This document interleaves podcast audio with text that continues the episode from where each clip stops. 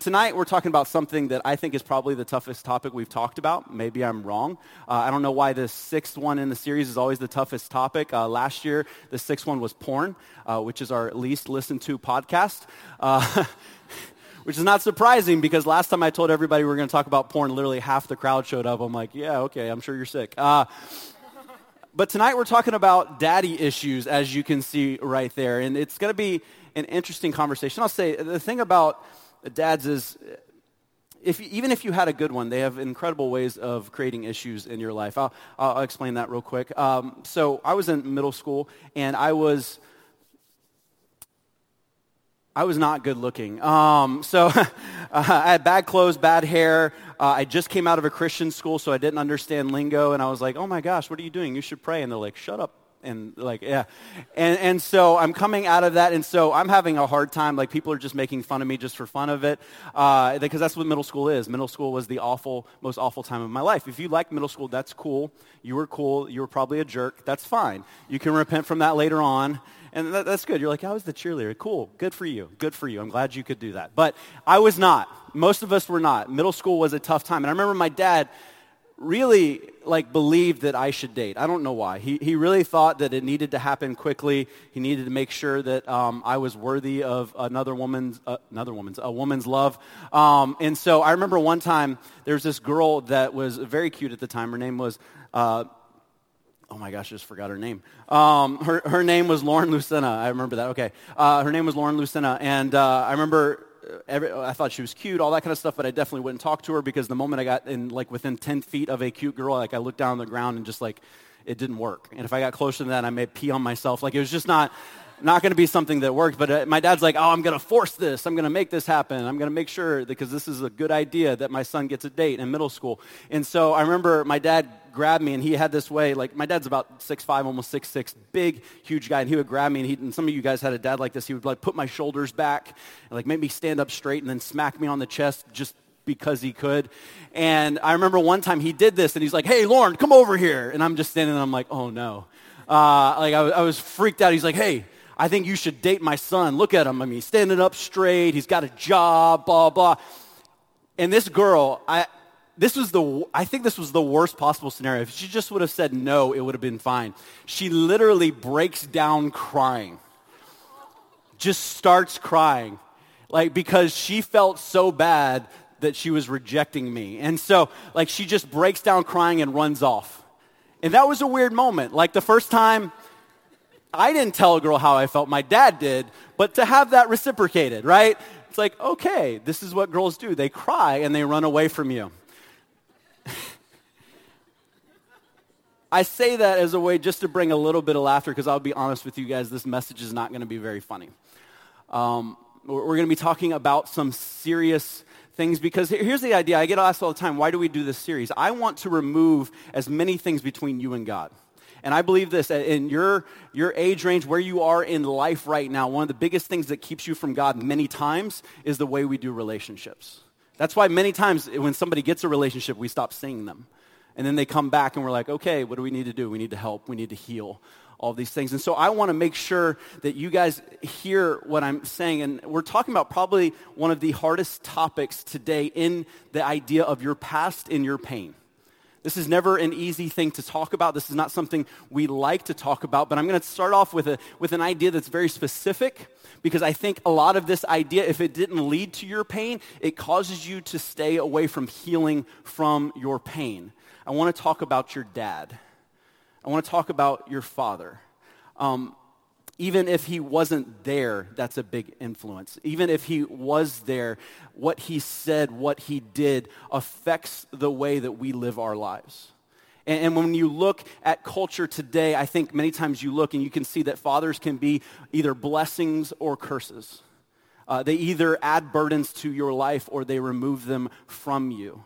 They will heal you or help you heal, or they will break you. They will f- make a world that helps you flourish or a world that causes you to fail. And what we see many times is in this time where we see men constantly giving up on relationships, constantly giving up on children, we see the effects of that. I mean, for the first time ever, I think a couple years ago was the first time ever, more kids were being born into fatherless homes than were being born into a home with a father. And they expect this. They say the statistic is this nowadays that more kids will live with their mom's boyfriend than will live with their actual dad. And so we're looking at all of these things, and you could actually make an argument that the epidemic of society, where we're at right now, the pain, the hurt, all of these things come from the fact that we have a fatherless problem. See, I get asked many times, I hear people say this, like, why are you so hard on guys? And especially right now, you're like, oh, great, how you've been hard on guys this whole series, and now you're hard on us again because this idea that we're supposed to be fathers. And here's the reason why it's because of what's expected of you and what hasn't happened. I, I remember my dad pulled me aside one time and he goes, Hal, I'm going to be harder on you because you're expected to be the spiritual leader of your family. You're expected to be the one that sacrifices first, that absolutely decides to lay down your life for that. And he goes, I'm going to be harder on you for that. Not that your sister can't do incredible things, not that she's not an important part of the family, but you are going to be someone that's going to lead. And let me just say this, women, when you look at finding a husband, you're not just finding a husband. Please realize that. You are not just finding a husband, you are finding a father. And what we have to do is we have to be careful that we don't find the same father that we had that we don't want to repeat because we have there's so many different types of dads. For some of you i'm going to go through a couple. It's that, that tragic dad. It's the dad that was there at first but because of an illness uh, he was basically out of your life or because he died he was out of your life. And so while he was there for a moment and he may have been great there for a moment he was basically gone the rest of your life. You have the dad which i think is so popular now is the selfish dad the ones that see their kids as an inconvenience the ones that for some reason it's so easy to walk out of the house. It's so easy to leave behind the kids that you help create that God's called you to lead. Or some of you had this, you had the incredibly tough dad, the drill sergeant. The, the one that was constantly expecting the world of you, but there was no grace behind it. Was constantly telling you, you have to be here, here, and here. And every time you messed up, there was no grace. There was only toughness in expecting you to become more. Or for some of you, it was this, and this sounds weird at first, but you had the tender dad, the sweet and nice one, but the one that didn't defend the family. The one that was great and loving, but didn't step up in the moments that he needed to. This was the dad that, because here's the idea if you are tough on your family, you will break them, but if you decide not to be tough for your family, the world will break them. And so you had the dad that didn't stick up. It was the dad that allowed dangerous men around your sister or yourself. It was the dad that didn't speak up when he should have. And then you even have the good dad. And I say good dad, not perfect dad. The, God, the, the dad that did follow God and had the father heart of God. And because of that, you had a heart for him and he had a heart for you. But understand this just because you had a good dad does not mean you don't have wounds from them. Because I, I know there are things that are said, there are instances that, happen that many times as kids we hold on to. I still have hold on to things that I didn't understand until I became a dad, till I got those things. And here's what's crazy. Here's what I believe. I believe this. Your wounds from your father, your wounds in your life are not just wounds. It's a part of a spiritual warfare. See, I think God wants to do, uh, Satan wants to do this. He wants to use your unhealed hurts from your past to change your future and affect your family. And the enemy loves to go after our daddy issues. The enemy loves to go after what they call now our father wounds. He loves to go after these things because he knows if he goes after those, he can keep us away from a God that loves us. See, when we look at Ephesians, Paul actually talks about warfare. He talks about spiritual warfare. He talks about spiritual warfare in the chapters before and the chapters after. And right in the middle, he talks about family. Because I believe this I think Satan, the best thing he wants to do is tear down the family. Because if he knows he can tear down your family, he can tear down everything around you. And here's what Satan does he's not trying to just burst in the scene and burn everything down. He's just trying to get a foothold. He's just trying to get in the door. And many times we allow it through what's happened in our past. In Ephesians 4:27 it says this says and do not give the devil a foothold. Get rid of all bitterness, rage and anger, brawling and slander along from every form of malice. Instead, be kind and compassionate to one another, forgiving each other, just as in Christ he forgave you. He goes, Don't give the devil a foothold. We know this. Like, if you had a brother or sister and they're trying to close the door, what did you do? If you just got a foot in, right, you knew you won. Because sooner or later, they're going to give up. They can't lock the door. It's going to be fine. It's the same idea with this. Here's, here's the foothold bitterness. Here's what bitterness is anything we've decided not to forgive, it's unforgiveness.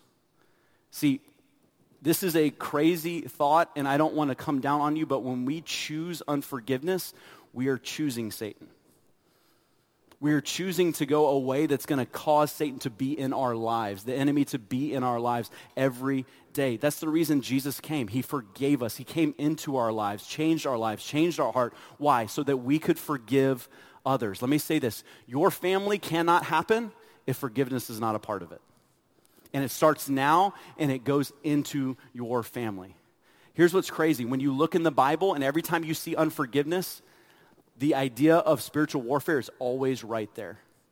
It's always right there. It's one of the main ways the devil finds a way in. Ephesians 6, 4 and 11 and 12, it says, it says, Fathers, do not exasperate your children. Instead, bring them up in the training and instruction of the Lord. What is it saying? Exasperate's a big word for basically, do not annoy your kids.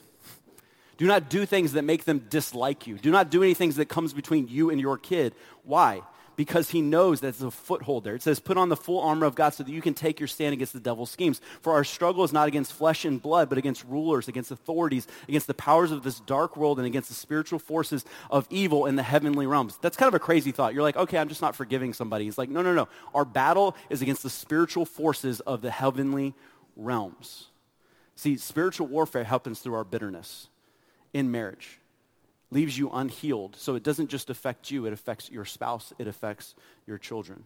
That's why dating and marrying God's way, uh, it's just so much more than finding someone to fall in love with. Let me just say this, and you guys heard me say this before. Unresolved issues are like literally taking a ticking time bomb into your marriage, just hoping it won't go off.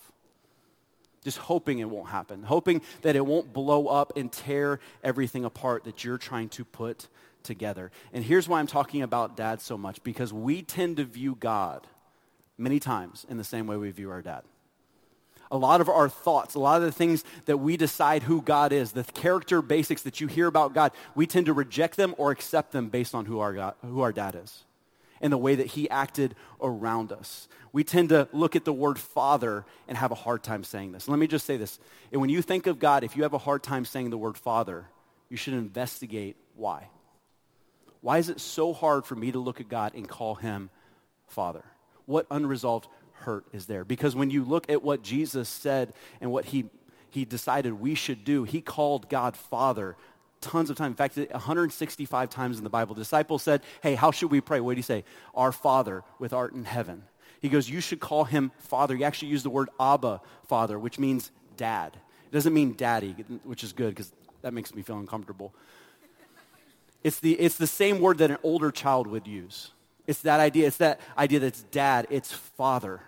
But here's the deal how do we change our view of God? We look at Jesus. See, here's what I think is interesting. When we look at the Trinity, you got, uh, you know, God, Jesus, Holy Spirit. Many times we look at God and we're like, He's the angry one, Jesus is the nice one, and the Holy Spirit's like the weird uncle we don't really talk about. right? But, but how many of us, that's our idea? When we think of God, we're like, oh, he's the mean, kind of, you know, he's the, the one that takes care of things in heaven. Like, he's the one that makes sure, you know, everyone is punished for what happens. Jesus, he's, he's just nice. We love him. And the Holy Spirit, we're just unsure of and we're afraid to ask questions about him. But here's the deal. Here's what God is. He says in the Bible, it says, if you want to know who God is, look at Jesus. Look at the way he loved people. Look at the way he cared for people. Look at the way he didn't throw what somebody did in their face.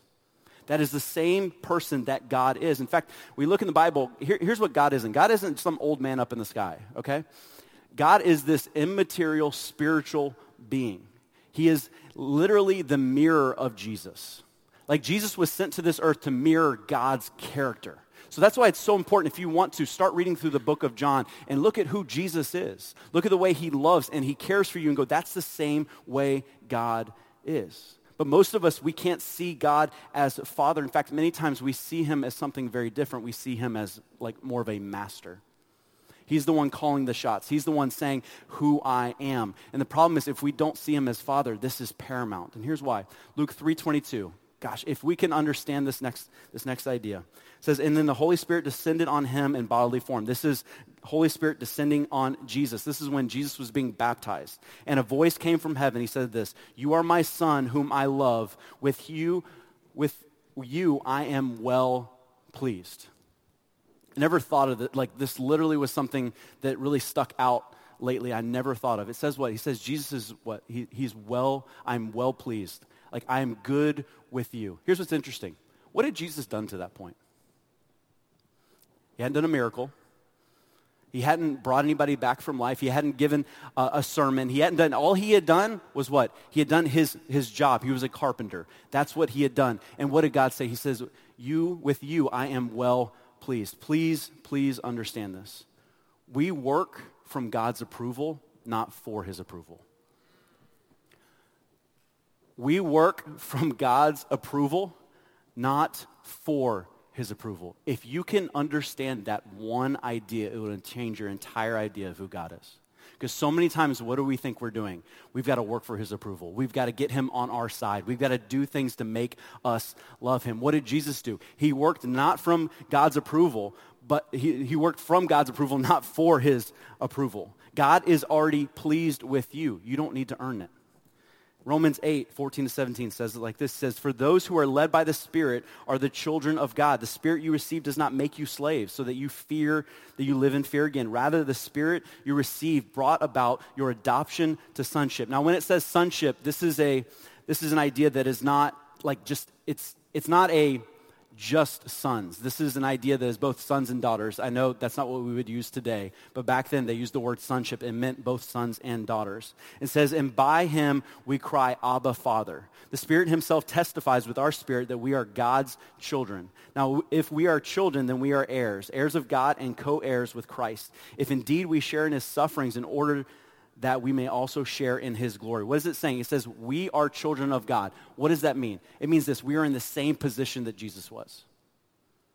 We are literally viewed by God in the same position that Jesus was. And what did God do? He adopted us, He brought us into His family. See, what Satan wants to do is he wants to change that. If you see in that verse, it says, hey, you're not a slave.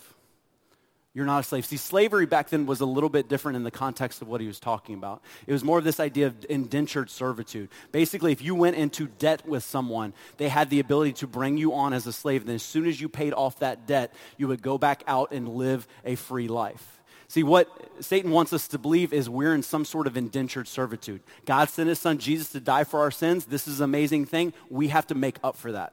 And until we do enough things, we don't have actual freedom. Here's what God is saying He goes, You're, you're already there. I did that because I love you, not because I want you to pay it back. Here's the interesting part. If God sees us as children, why would He expect us to pay Him back? I have children. You know what they contribute? Nothing. Nothing. And I wouldn't expect my five year old to contribute anything. I'm not going to go up to him, hey, you need to start paying rent. and until you pay rent, we're going to have an issue. No. Why would I do that? Why? Because he's my child. I don't expect him to do that. And on top of that, I'm not going to punish him for not being able to do that. Guys, I need you to understand. Some of you are in situations right now where you think God is punishing you. You think God is literally against you right now because of something you've done. God is not punishing you. And here's why God already punished Jesus for your sins, He doesn't need to punish you. God already punished Jesus for your sins. It would be wrong of Him to punish Jesus and punish you. That's not what's happening. But the problem is, is if we see God as this some sort of master, as this some person that owns us, what do we do? We fear him. And this is a big problem because the person we are supposed to be closest to is the person that we fear.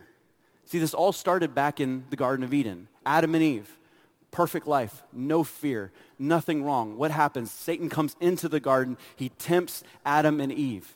They decide to eat the apple the next day when Jesus comes down to talk to them, which is what normally happens, next day when Jesus came down to seek them out, because here's the deal God's always looking for you.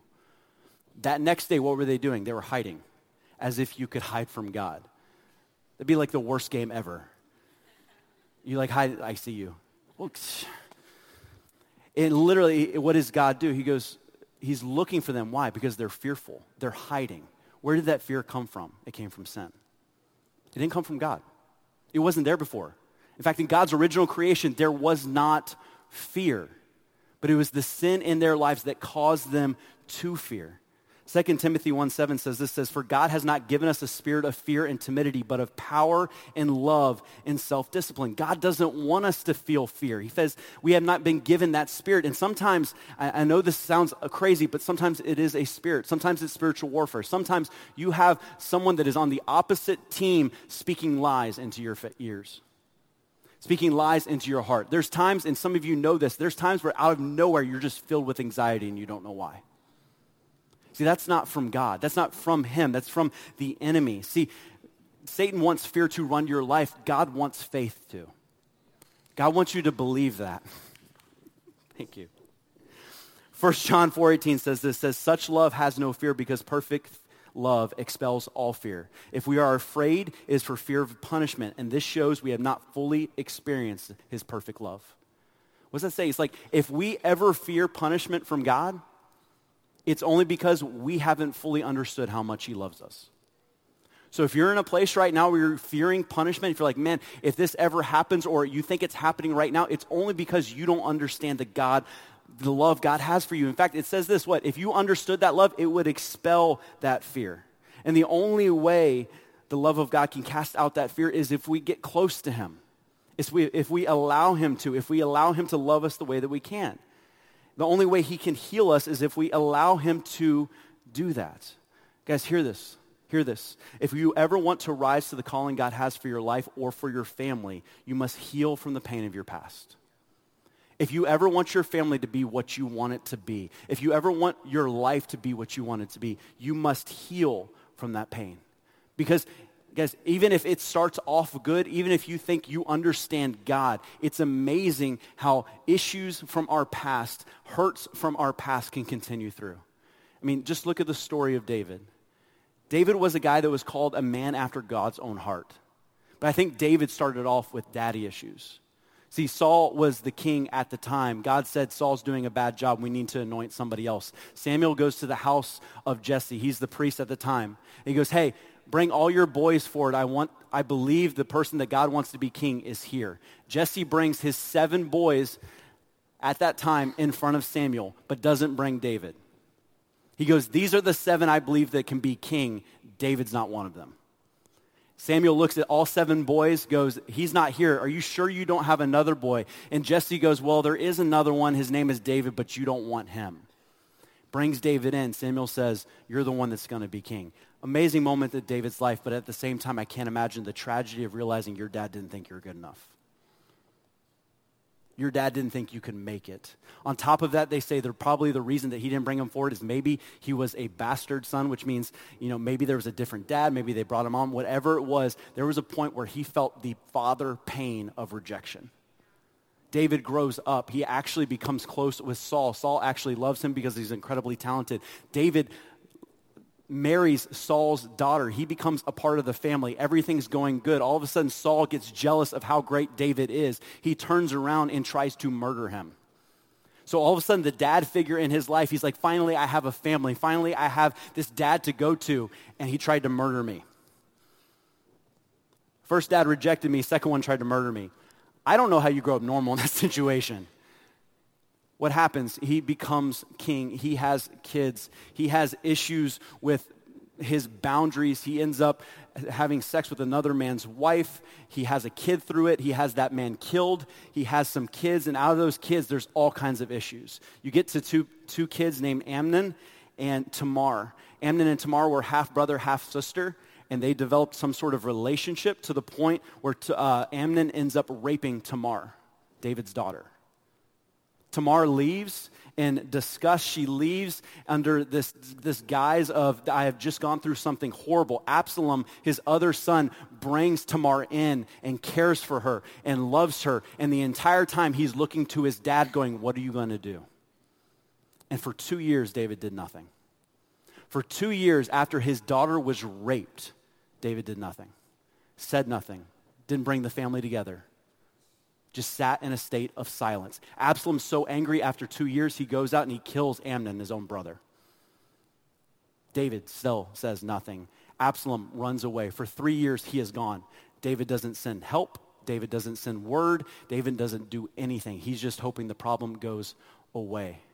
It wasn't until uh, basically uh, Joab, who is the head of the army, tricks Absalom into coming home. He tricks him into coming home, and Absalom gets home. He's like, What's going on? Is my dad finally going to talk to him? No, David doesn't talk to him. Joab gets so ticked off. What does he do? He goes out and he burns Jo. Uh, Absalom goes out and he burns Joab's field. He's like, Dad, pay attention to me. And so he becomes reckless. Does that sound like anybody's life? He's like, Come on, pay attention to me. I don't understand what's going on. I'm hurting. I'm in pain, and you don't even see me. Finally, David meets with Absalom, but it's way too late. In fact, Absalom at that point decides, I'm going to turn the entire kingdom against you. And he does to the point where David must run away for his own life. So, because of David's daddy issues and his inability to father the right way, his own son drives him away. What's crazy is you get to the point where David, even on his deathbed, his last words to his son Solomon, as we know who takes over, is hey, if you want to be king, you've got to kill your brother. That sounds extreme, but I bet if we took a census in this room, we could find generational dad issues. We could find generational sins. We could see moments where people have felt, well, my dad's supposed to be there. Who am I supposed to go to? And the truth is, the reason your dad may not have been there is because his dad wasn't there. And his dad wasn't there. And it happened over and over again. And let me just say this everyone in this room has pain. Some of it was caused by your dad, some of it was caused by your family. The problem is this is many of us have pain, but we refuse to deal with it. And here's the problem when we tend when we deal with pain without God, we tend to deal with it the wrong way. We medicate it, right? Have you ever seen somebody who is alcoholic, who's an alcoholic or somebody that's on drugs? It's never that that's the problem, right? There's always something underneath. There's always a reason for it. I mean, there's a reason why we turn to porn. There's a reason why we turn to food, why we turn to different things to mask our pain. Some of you in here have incredible pain, except yours looks a little bit different and more okay by society. See, you motivate your pain. Here's the idea you get busy and never stop. Because you're so afraid if you stop, you'll have to deal with it. So you are constantly busy. You are constantly doing something. You will never sit still. You will never allow a moment of silence. And you will never get in the presence of God because you know exactly what he wants to bring up. And so we run through life. Everybody's like, man, it's so amazing. You have this incredible drive for life. And all you know is you're driving so hard because you're so afraid what will happen if you stop. And then some of us, we meditate on it, meaning this, we focus on it constantly. We allow bitterness to grow more and more. All we do is we rehearse over and over again what's happened in our past. And we focus on that, and it defines every point of our life. See, the problem is when we take God out of the equation, nothing good happens. We don't heal. We've got to look to God for that. So, how do we face our pain? How do we, what do we do with our pain? And here's the first idea you must face your pain. This is the hardest part. You have to actually face it. You have to call it out. You have to say, This is my pain. This happened. I'm admitting that this happened right now. See, greatness in God's kingdom has less to do with what you do and more to do with the scars that you've allowed God to redeem.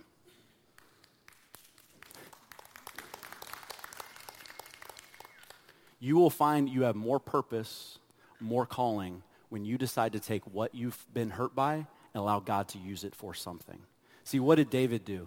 Did he redeem those scars? Absolutely not. He passed it on, and he passed it on, and it went to Solomon. And Solomon, what did he do? He had 800 wives and like 900 concubines and broke up the entire kingdom because he had no idea what it meant to be a dad.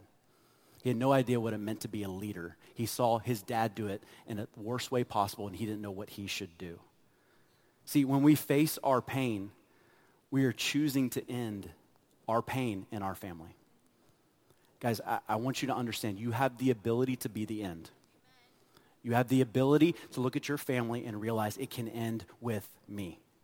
Some of you have heard this story before, but my wife Chrissy has gone through many things.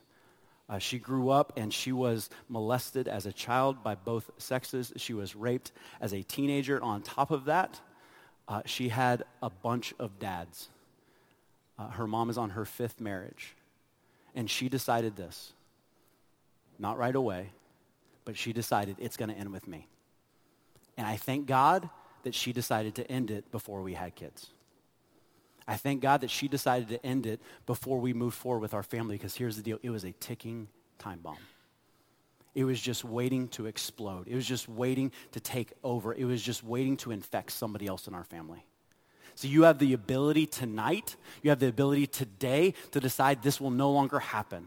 You have the ability today to decide it will no longer be a awful father. I will no longer pick the wrong men like my mom has done. I will no longer choose what's less and I will allow God to do something more. See, we must face it, and here's the, here's the, here's the tough one. And I'm going to go through this, and you're like, whoa, whoa, you got to spend more time on it, but I think we, we don't need to. We must forgive it. And we have a problem with forgiveness because we think for some reason it takes power away from us. Here's what is actually true and what forgiveness means in your life it means that part of my life will no longer have power over me. It will no longer reign over me. It will no longer tell me what I'm going to do and infect my decisions every single day. Because until you let your past die, you will never live. Until you allow to let that go. And here's, here's the truth forgiveness doesn't make them right, it makes you free. It makes you free.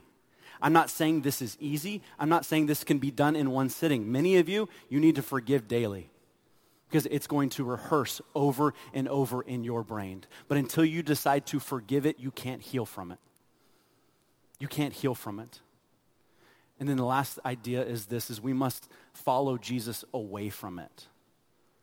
Away from it. God does not want you to sit in the middle of it. See, this is the reason why last week I talked about why many of you need to take a year off.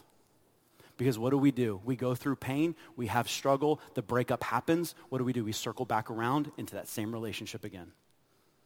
Pain never gets better. In fact, it multiplies, it becomes worse. See, the problem with our relationships when we don't heal the pain, sooner or later the band aid always comes off. It always shows up again. See, God wants to lead you into something else, something better, something actually healthy. And some of you have never been in, even in a healthy situation. You don't even know what that looks like. But God wants to bring that to you. What is He going to lead you into? One, He's going to lead you into community. He's going to surround you with good people. He wants you to have others around you. He wants to lead you into a time with Him. He wants to lead you into healthy habits. He wants to lead you into a new life. He wants so much more for you. And He wants to lead you, hopefully, into a healthy marriage where you get to break the chains that have been with your family for so long and do something different. You have that choice tonight. You have that choice to start there now. So, but let me say this. Some of you in the room, you're like, well, where does that start? That starts with God. That starts with Jesus. It starts with what he did. And we have to remember that. See, God saw us. He's like, hey, um, you're all sinning. He didn't go, hey, you need to get everything right first. He didn't say, hey, once you get it together, then I'm going to help you guys out. No, he sent his son Jesus down on the cross for our sins. Jesus lived that perfect life. Like I said, he dealt with our pain, he dealt with our sins, he dealt with our past so that God doesn't put it back on us. And if we believe that, if we get forgiveness, God's like, I'm going to spend eternity with you. You're going to have heaven, which is incredible. And I'm also going to come down here and spend time with you on this earth and help heal your heart and help you heal others. So let me just say this. Today, if you're somebody that wants to start that relationship, that's something new to you, I'm going to ask this. If everyone could bow their heads right now. If you want to start the most important relationship in your life today, I'm going to say a prayer out loud that I would like for you to say silently in your seat.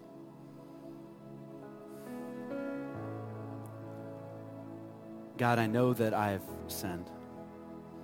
I know that I messed up. Please forgive me. I believe you sent your son Jesus to die on the cross for my sins. I believe he rose three days later. Today, I'm putting my life in your hands. Today, I'm allowing you to heal my heart. Today, I'm deciding to live in freedom. God, thank you for loving me first. God, thank you for seeking me out. God, thank you for already telling me who I am. And in Jesus' name I pray. Amen.